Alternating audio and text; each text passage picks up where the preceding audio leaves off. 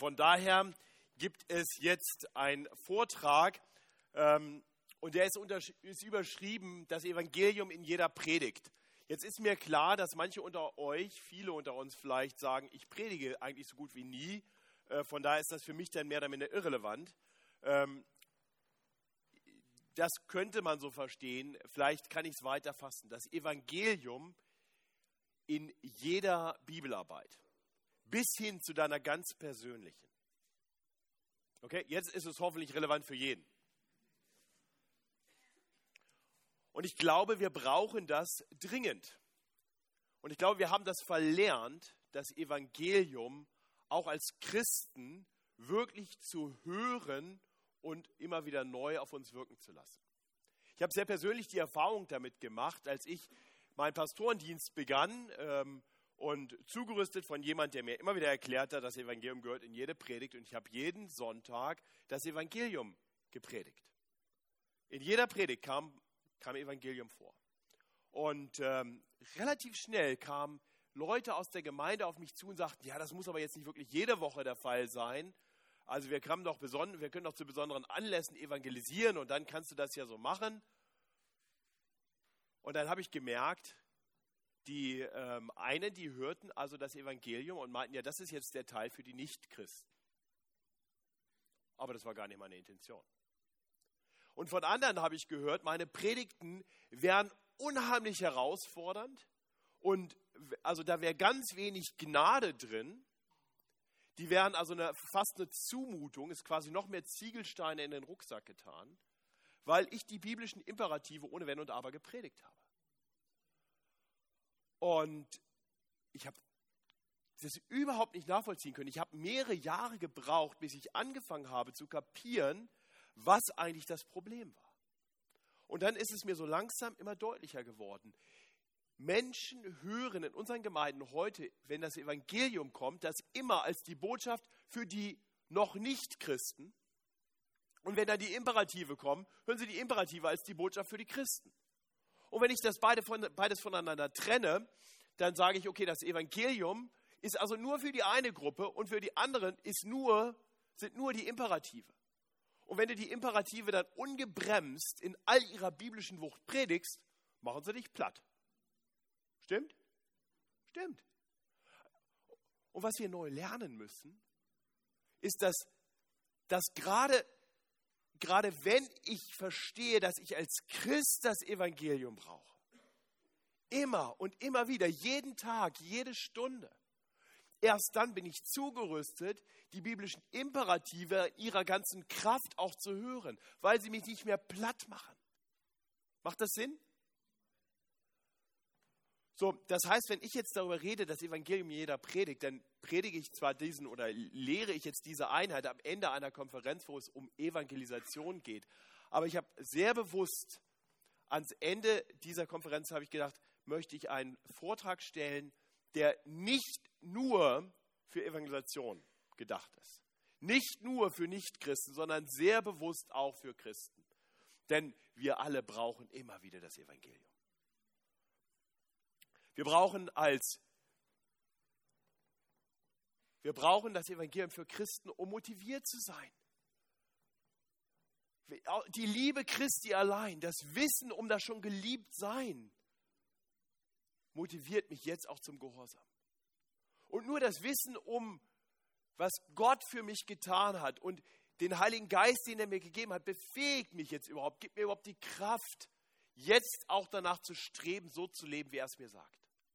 Nur das Vertrauen darauf, dass Gott mich bedingungslos und unendlich liebt und deswegen seinen eingeliebten Sohn bereit war, für mich zu geben, um für mich zu sterben. Nur dieses Wissen um diese bedingungslose, unendlich große Liebe Gottes hilft mir, ihm nun zu vertrauen, dass das, was er mir sonst so sagt, nicht irgendwelche Lasten sind, die er mir aufträgt, sondern dass das auch Ausdruck seiner großen Liebe ist, dass er mir nun Gebote, Imperative gibt.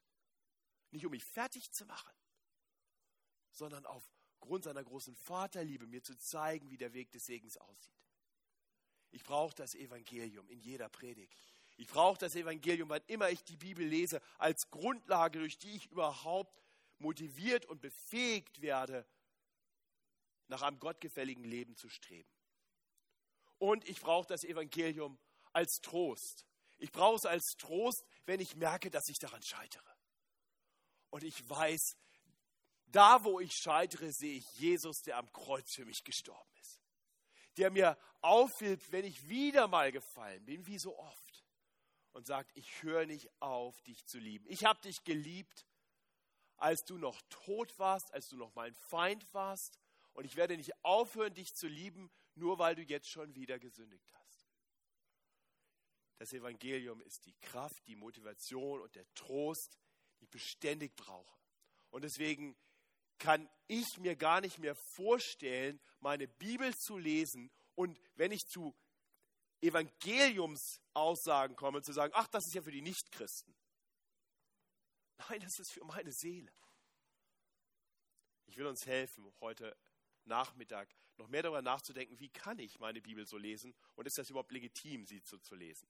Aber natürlich auch, natürlich auch für Nichtchristen. Das ist eigentlich falsch. Das Wort Nichtchristen hat mir mal eine inzwischen verstorbene, das älteste Gemeindemitglied unserer Gemeinde äh, über lange Jahre hat immer gesagt, Matthias, rede bitte nicht von Nichtchristen.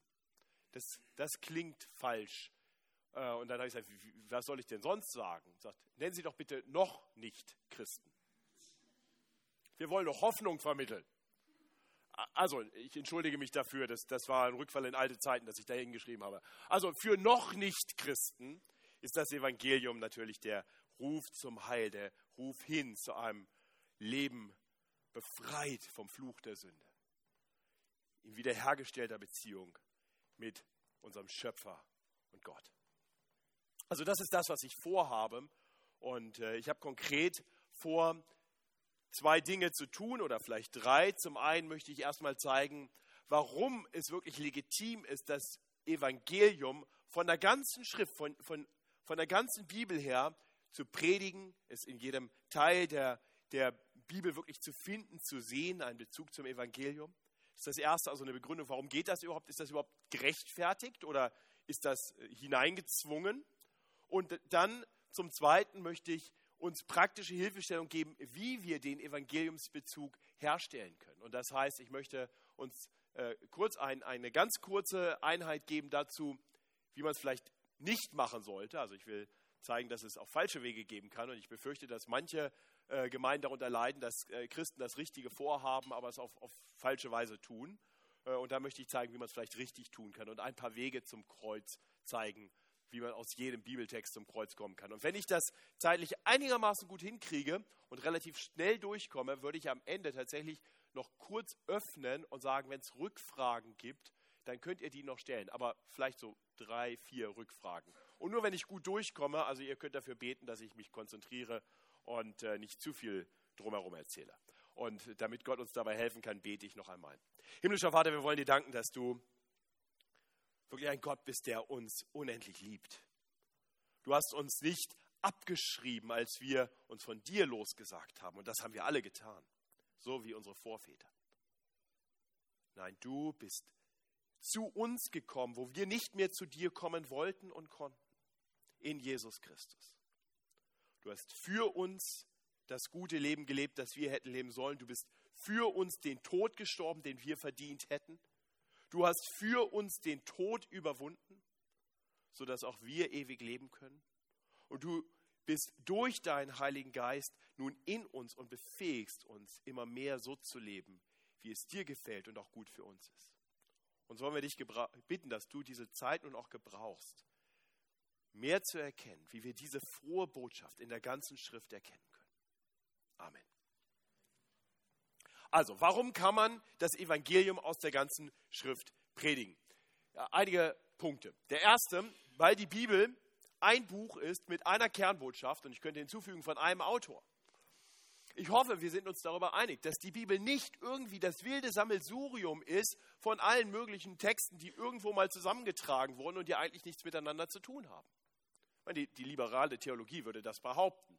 Aber, aber wir glauben doch daran, dass die Bibel von Gott inspiriert ist. Das heißt, hier ein Autor, Gott, letztendlich zwar durch menschliche Autoren, aber dahinter steht ein Autor, Gott, hat dieses Buch, dieses eine Buch aus 66 Büchern bestehend, geschrieben und hat damit eine Kernbotschaft zu vermitteln.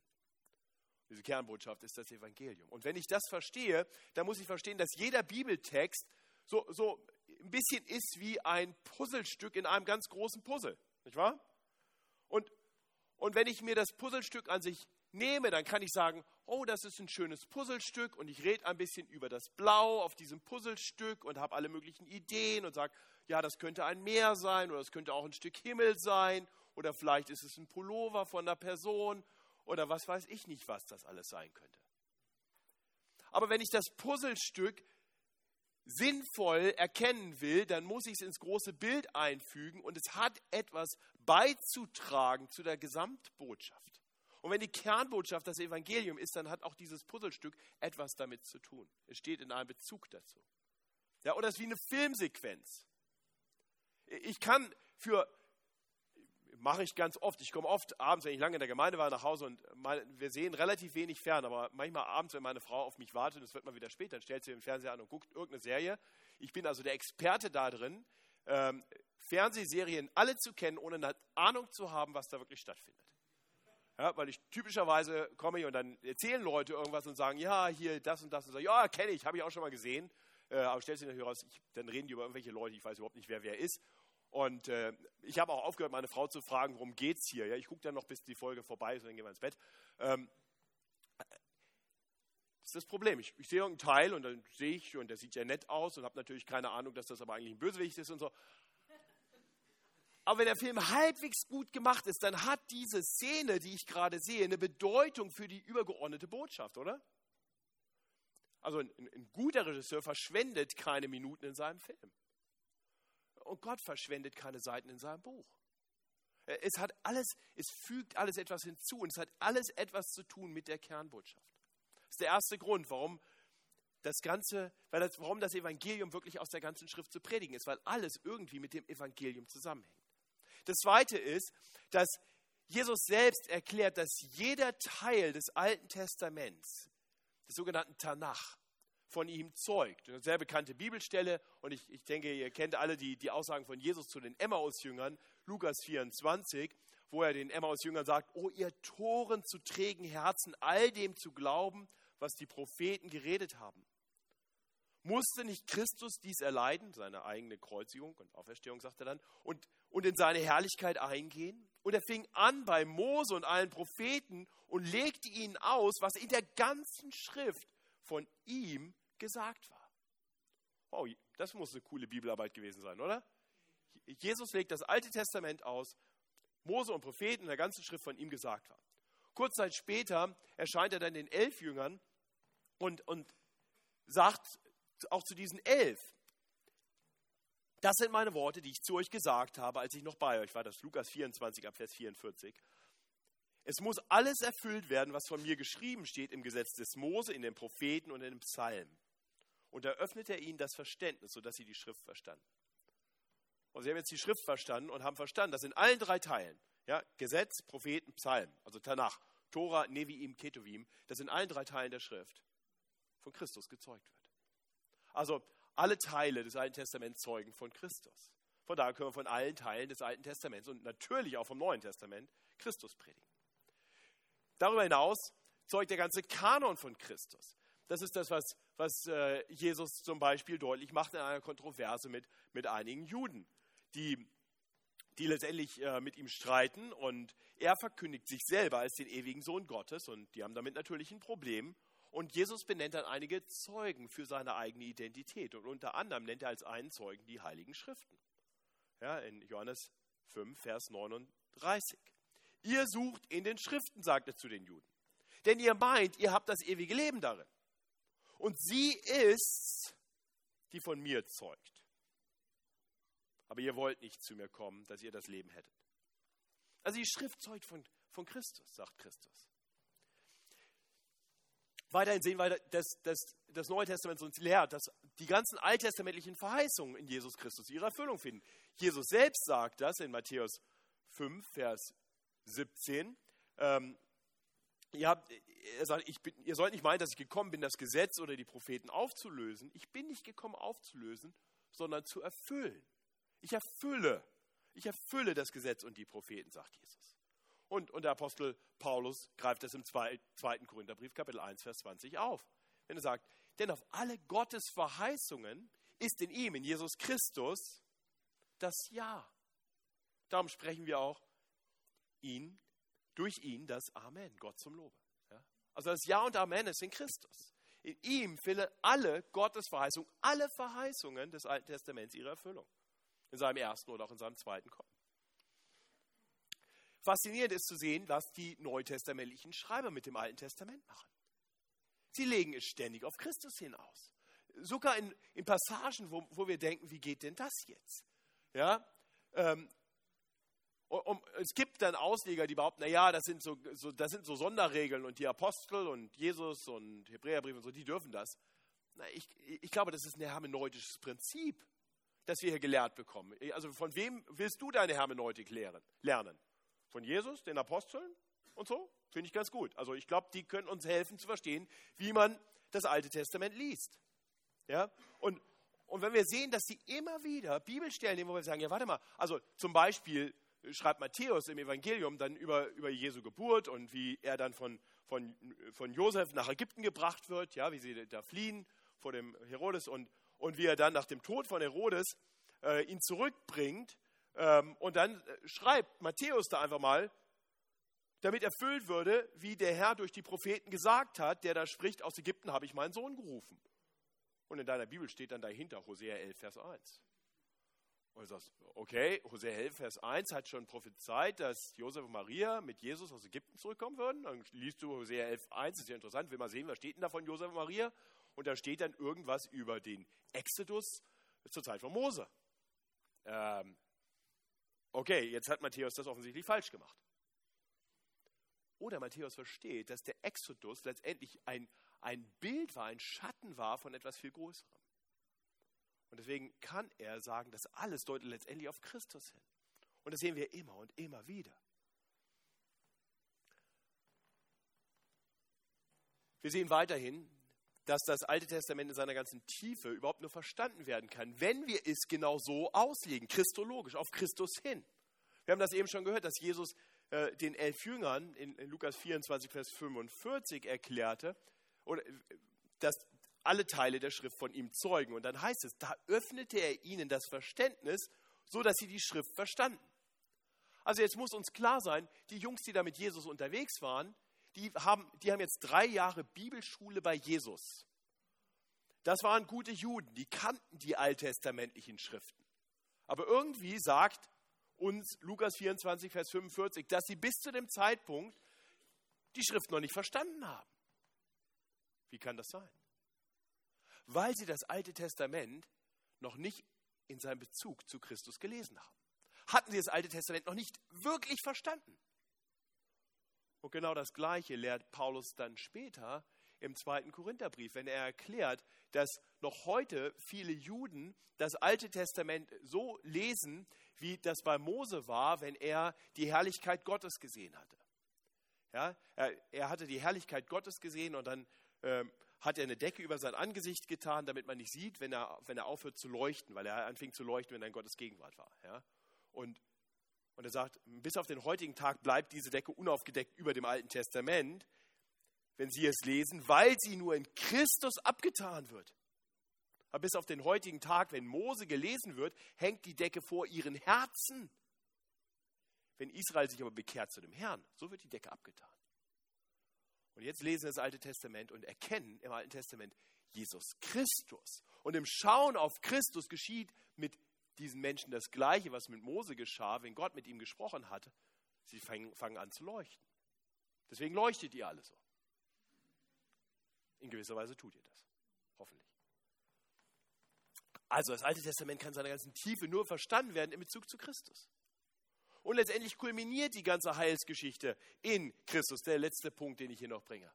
1. Petrus 1, Abvers 10, da schreibt Petrus über Jesus Christus, über das, was Jesus getan hat und sagt, nach dieser Seligkeit haben gesucht und geforscht die Propheten, die von der Gnade geweissagt haben, die für euch bestimmt ist. Und haben geforscht, auf welche und was für eine Zeit der Geist Christi deutete. Der in ihnen war und zuvor bezeugt hat die Leiden, die über Christus kommen sollte und die Herrlichkeit danach. Ich weiß nicht, ob ich gleich, was für eine Tiefe in dieser Aussage steckt. Da muss man einen Moment drüber nachdenken. Was für eine Tiefe. Die Propheten haben von einer zukünftigen Gnade geweissagt. Sie haben nach der Seligkeit gesucht und geforscht. Und sie haben geschaut, auf was deutet das, was wir hier gerade im Alten Testament prophetisch darlegen. Worauf deutet das alles hin? Was, was, was, sagen wir hier eigentlich gerade genau? Ich, ich spreche hier was, aber ich, ich, weiß noch gar nicht genau, was ich hier gerade sage. Wo, wo, wo geht das eigentlich genau hin? Der, der, der, Geist Christi in ihnen, der Heilige Geist, durch, die, durch den die Propheten inspiriert prophetische Wahrheiten gesprochen haben, was, was bezeugt er eigentlich genau? Und die haben Sehnsucht gehabt zu erkennen, wo, wo, wovon sie eigentlich genau gerade reden. Und wir können es erkennen, von Jesus Christus. Das ist das, was hier Petrus uns sagt. Also ich, ich hoffe, diese sieben Punkte helfen uns zu sehen, ja, das Evangelium ist die Botschaft der ganzen Schrift. Und von jedem, von jedem Text im Alten Testament sollte ich in der Lage sein, mir das Puzzlestück anzuschauen, die Filmsequenz anzuschauen und sagen, und sie hängt zusammen mit Jesus. Und ich will sie nicht losgelöst von Jesus predigen. Ich will meinen Bibeltext auch nicht losgelöst von Jesus lesen. Also ein Evangeliumsbezug ist da. Die Frage ist, wie finde ich ihn? Und ähm, da möchte ich einen ganz kurzen Ausflug machen ähm, hin zu einem Bild, das vielleicht der andere kennt. Das ist geklaut aus diesem Buch.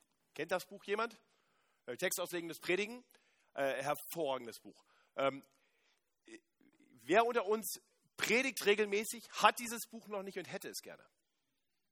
Ja, der, der, der, hinter dir, der, ja, genau, du, ja, ja, du, du warst der Erste. Genau, ist dein Buch. Schenke ich dir. Äh, Chris Schmidt hat mir es erlaubt, dir das zu schenken. Das ist sein letztes Exemplar. Ähm, also du kannst dich bei Chris bedanken. Äh, ich habe damit eigentlich gar nichts zu tun. Ähm, sehr gut, wunderbar. Also, das ist ein kurzes Schaubild, wo, wo David Helm einfach nur verdeutlicht, wie wir Text auslegen, predigen. Und, und mir ist wichtig, dass wir das klar haben, weil was ich immer wieder erlebe, wenn Leute jetzt verstanden haben, Christus in der ganzen Schrift, da machen sie, sie kommt zu ihrem Bibeltext, irgendwie hier, kommt zu ihrem Bibeltext und sagen, tschup, Kreuz, Jesus, Jesus, Jesus, Jesus. Und, und dann verstehe ich, dass da Zuhörer sitzen und sagen, das wirkt auf mich ein bisschen komisch. Also bitte, wenn du jetzt begeistert bist und sagst, ja, ich will Christus von der ganzen Bibel predigen, ja genau, solltest du auch, das ist deine Verantwortung. Aber bitte zuerst versteh den situativen Kontext, in dem dein, dein Text steht. Was ist die Situation, in der du dich findest, historischer oder situativer Kontext? Was ist der literarische Kontext? Das heißt, was kommt vorher, was kommt nach, um den Text richtig zu verstehen? Betreib gute Exegese, verstehe, was für eine Textgattung habe ich. Und erst wenn du das gemacht hast, wenn du diese Schritte sauber gegangen bist und verstehst, was bedeutet der Text für die damaligen Leser, dann fang an, den Text theologisch zu reflektieren.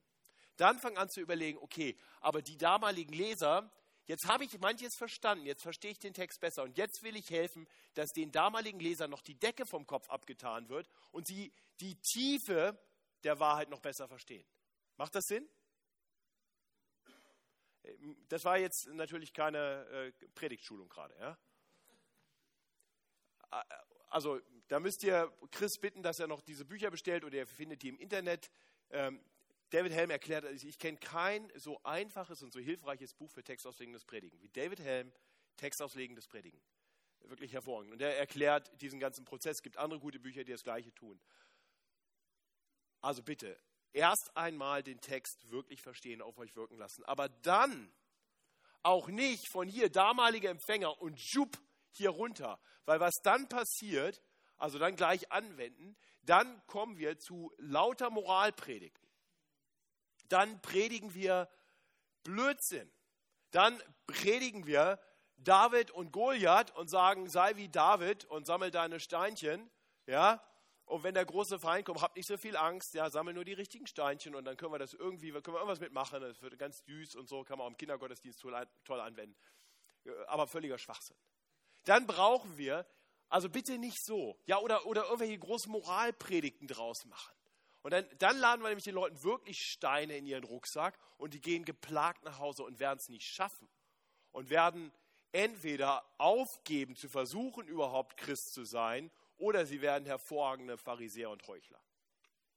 Weil sie es nicht zugeben können, dass sie scheitern. Vielleicht täuschen sie sich sogar selbst dann darüber. So wie der reiche Jüngling gestern. Also, dann brauchen wir die theologische Reflexion. Das ist das, was ich jetzt noch im, im zweiten und, und auch letzten Teil dieses Vortrags mit uns durchdenken möchte. Wie können wir denn das jetzt konkret machen? Wie kann ich das Evangelium jetzt aus jedem Bibelabschnitt in der Schrift predigen? Und ich habe ursprünglich, als ich das zum ersten Mal äh, dieses äh, Thema ähm, mal vorgestellt habe, habe ich immer darüber gesprochen, wie kann ich das aus dem Alten Testament predigen, weil ich unterstellt habe, aus dem Neuen Testament predigt sowieso jeder immer das Evangelium. Bis mir klar wurde, das ist ja völliger Blödsinn, das meinen die Leute ja auch nicht. Also ich möchte mal deutlich sagen, auch aus dem Neuen Testament bitte das Evangelium predigen. Und auch das ist manchmal gar nicht so einfach. Aber wir wollen über einige Dinge nachdenken. Ähm, einige verschiedene Wege. Die heilsgeschichtliche Entwicklung ist der erste Weg zum Kreuz. Ein Beispiel. Das Buch Ruth. Was ist die Bedeutung vom Buch Ruth? Wie predige ich das Buch Ruth? Beispiel von großer Liebe und Treue von Ruth zu ihrer Schwiegermutter. Was mache ich damit? Oder verstehe ich, der große Beitrag im Buch Ruth ist doch letztendlich, dass Ruth wer ist?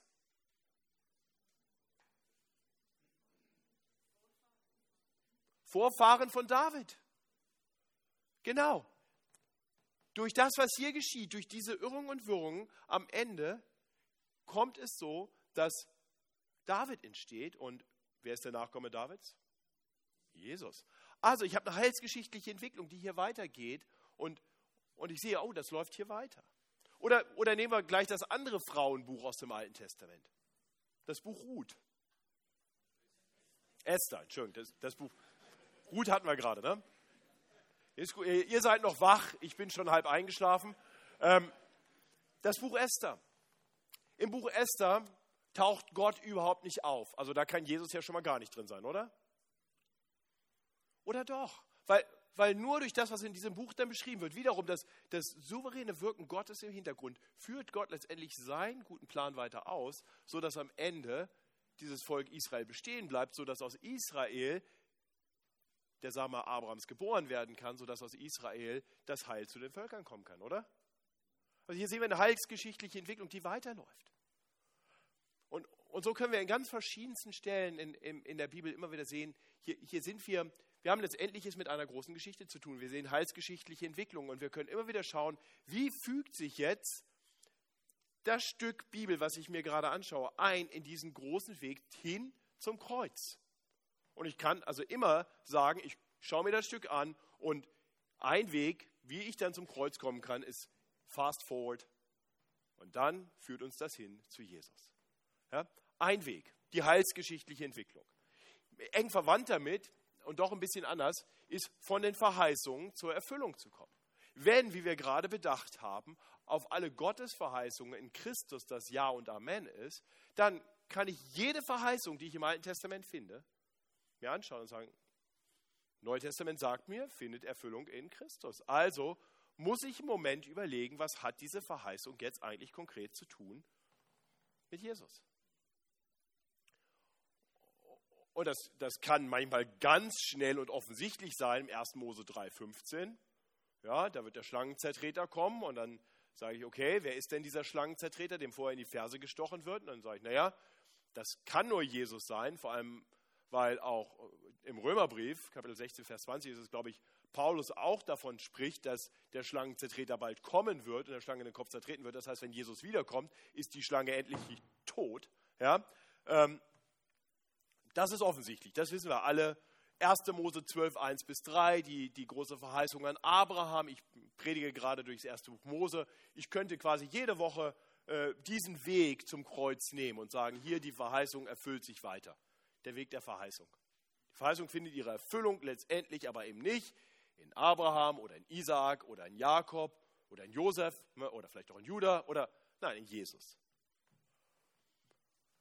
Der Nachkomme Davids, der Gottesknecht. Viele Verheißungen, wo auch immer ich Verheißung finde im Alten Testament, das ist ein sehr probater, sehr einfacher Weg hin zum Kreuz. Immer wo ich im Gesetz, äh, wo ich, im, wo ich in, der, in der Bibel Gesetze finde, weiß ich aus, aus Galater 3, Vers 24, dass das Gesetz ein Zuchtmeister auf Christus hin ist. Jedes Gesetz, was ich finde, jedes Gebot, was ich finde, und die Bibel ist voller Gebote, kann ich uns zeigen, dass nur einer sie gehalten hat und das bin nicht ich. Und ich kann sagen, okay, wir brauchen jemand, der, das, der die Gebote hält, das ist Jesus. Und ich bin es nicht und das heißt, ich brauche einen Retter, ich brauche einen Erlöser. Und ich kann von daher ganz leicht von jedem Gebot her sagen, es weist mich hin auf Jesus Christus. Ich werde morgen äh, hier in einer Gemeinde in, in Bern äh, predigen dürfen aus, aus Lukas 10, Vers 25 ist der barmherzige Samariter. Ist jetzt kein schwieriger alttestamentlicher Text, ist ein ganz einfacher neutestamentlicher Text, aber ein Text, ähm, der auch ganz oft der barmherzige Samariter, das ist das große Vorbild für uns alle, oder? Sagt Jesus doch. Was, was sagt Jesus am Ende vom Gleichnis mit dem barmherzigen Samariter? Was sagt er dann zu dem Fragesteller?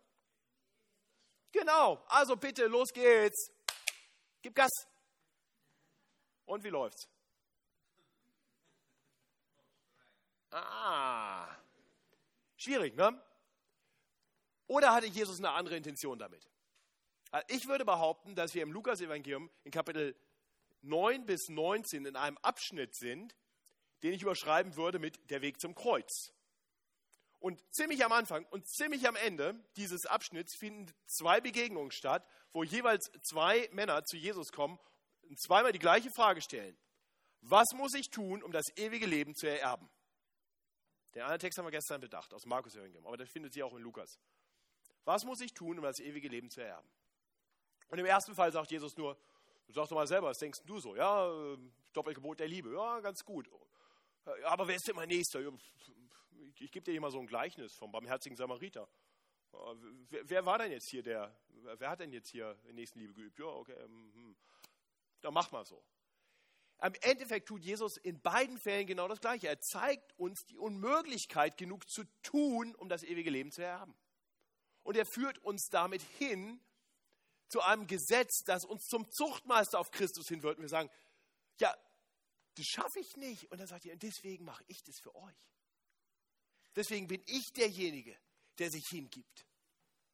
So, das heißt nicht, dass ich jetzt nicht sagen kann, nun sollen wir trotzdem Barmherzigkeit üben. Ja, natürlich sollen wir das. So wie wir alle Gebote nach Möglichkeit halten sollten. Aber wir schaffen es letztendlich nicht vollständig. Und deswegen können wir von jedem Text, auch von einem solchen Text, letztendlich das Evangelium von Jesus Christus predigen. Macht das Sinn?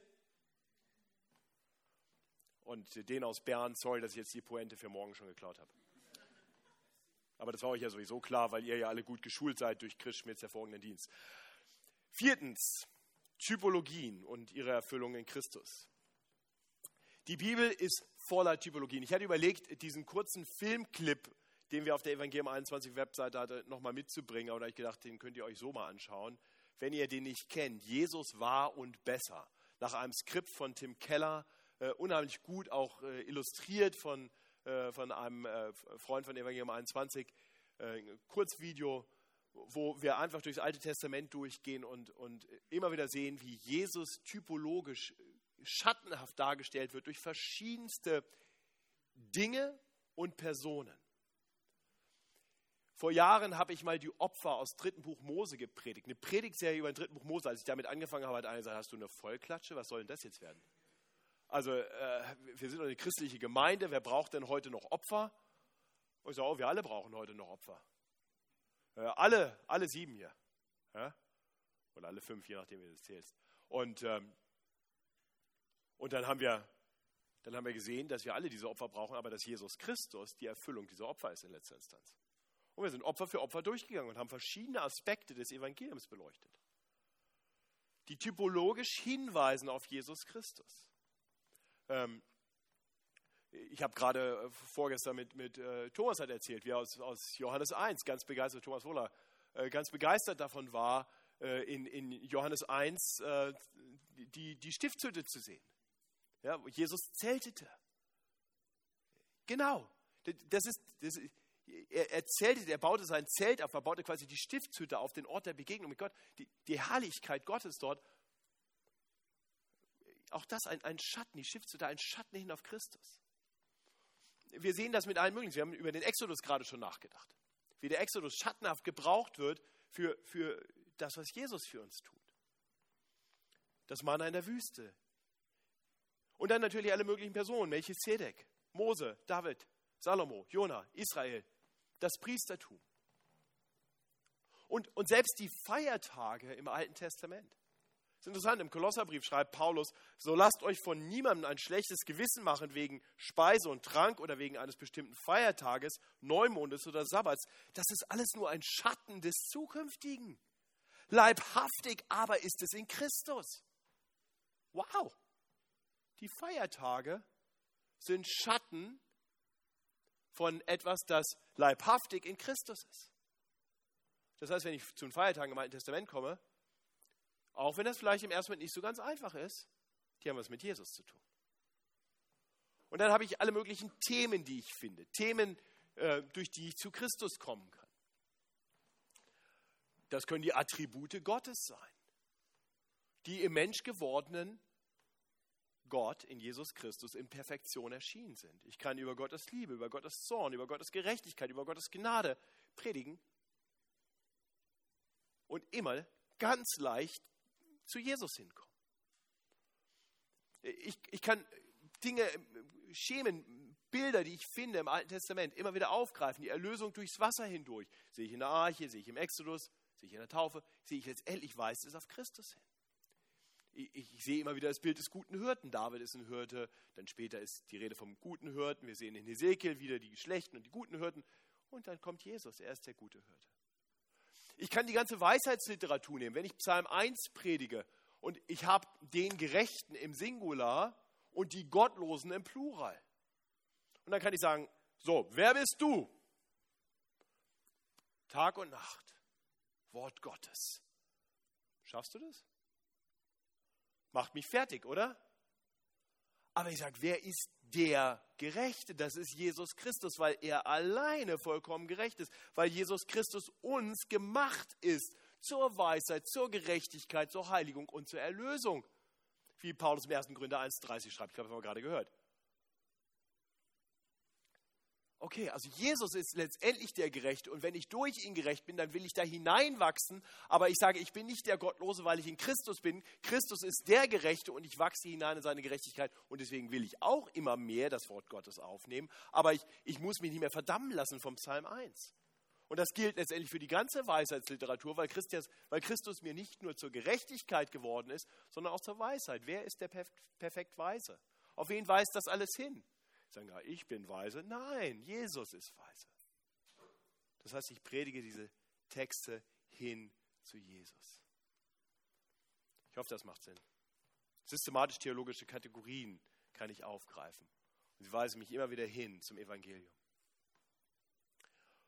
Und schließlich Kontraste zum Evangelium. Ähm, ich kann mich noch gut erinnern, ich habe vor vielen Jahren durch das Buch Richter durchgepredigt und äh, die Richter, immer viel cooler und unterhaltsamer kann man nicht predigen als die Richter, oder? Äh, das sind ja echt skurrile, coole Typen irgendwie. Äh, und ich glaube, das ist relativ naheliegend, dass man sagen kann, jeder Richter ist so ein bisschen schattenhaft was von Jesus. Ne? Also nicht wirklich ähm, komplett, aber so ein bisschen. Problem ist nur, also die befreien ja das Volk und dann ist wieder Frieden dann sterben sie und dann kommt wieder das nächste Problem. Wir brauchen irgendwie einen Richter, der nicht stirbt und der noch ein bisschen besser ist. Ah, Jesus. Okay? Das ist vielleicht noch nicht zwingend der Kontrast, aber dann kamen wir zu den letzten fünf Kapiteln im Buch Richter. Da ist ja eigentlich vorbei mit den Richtern. Und was passiert da? Die Schandtat von Gibeah zum Beispiel. Boah! Da, da kam wirklich dann ein, ein langjähriger Ältester der Gemeinde, meinte, aber Matthias, den Text willst du heute hoffentlich nicht predigen. Der wusste, der ist dran. Ne? Sag ich, doch, natürlich ist ja fürchterlich. Sei, nein, das ist herrlich. Weil damals hatten die keinen König und jeder tat, was ihm gut dünkte. Aber wir haben einen König.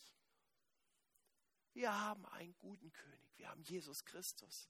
Und der setzt uns frei, weil von Natur aus tun wir auch, was uns gut dünkte. Wir haben, und, wir sehen, hier ist ein Kontrast. Und das waren jetzt einfach mal sechs Wege. Und es, Tim Keller hat, äh, hat in seinem Buch über Predigen verschiedene andere Wege noch aufgezeigt. Das, das, das ist keine erschöpfende Liste. Das war jetzt einfach mal der Versuch, euch mal ein bisschen mit hineinzunehmen. Und sagen, es gibt so viele einfache, nachvollziehbare, nachvollziehbare Wege, wie wir wirklich die Botschaft des Evangeliums aus jedem Bibeltext predigen und auch für uns erkennen können. Sagen können, das hängt zusammen mit dem Evangelium. Ich muss mich nicht fertig machen lassen von Bibeltexten, die nur Imperative haben, weil ich immer verstehen kann, sie hängen irgendwie zusammen mit Jesus. Macht das Sinn? Welcher ist jetzt der beste Weg?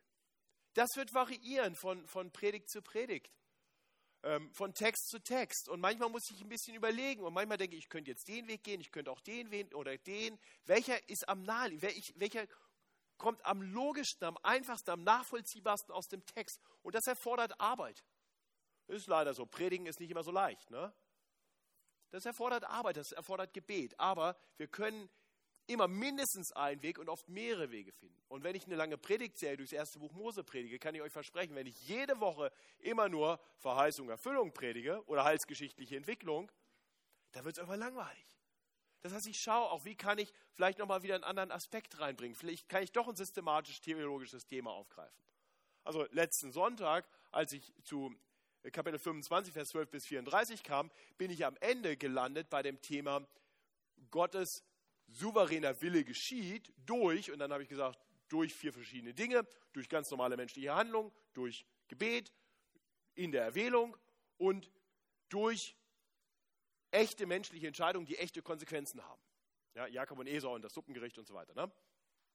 Und, und habe dann am Ende gesagt, und, und wir sehen, wie gut das ist, dass selbst da, wo Menschen echte Entscheidungen treffen, die echte Konsequenzen haben, wie gut es ist, dass trotzdem Gott immer noch über allem steht und seinen Wille ausführt. Und habe darüber gesprochen, wie, wie Jesus Tod am Kreuz die Menschen zwar echt was getan haben, eine echte Entscheidung getroffen haben, nämlich ihn zu kreuzigen. Und das war echt böse und das wird echte Konsequenzen haben, wenn sie nicht Buße dafür tun.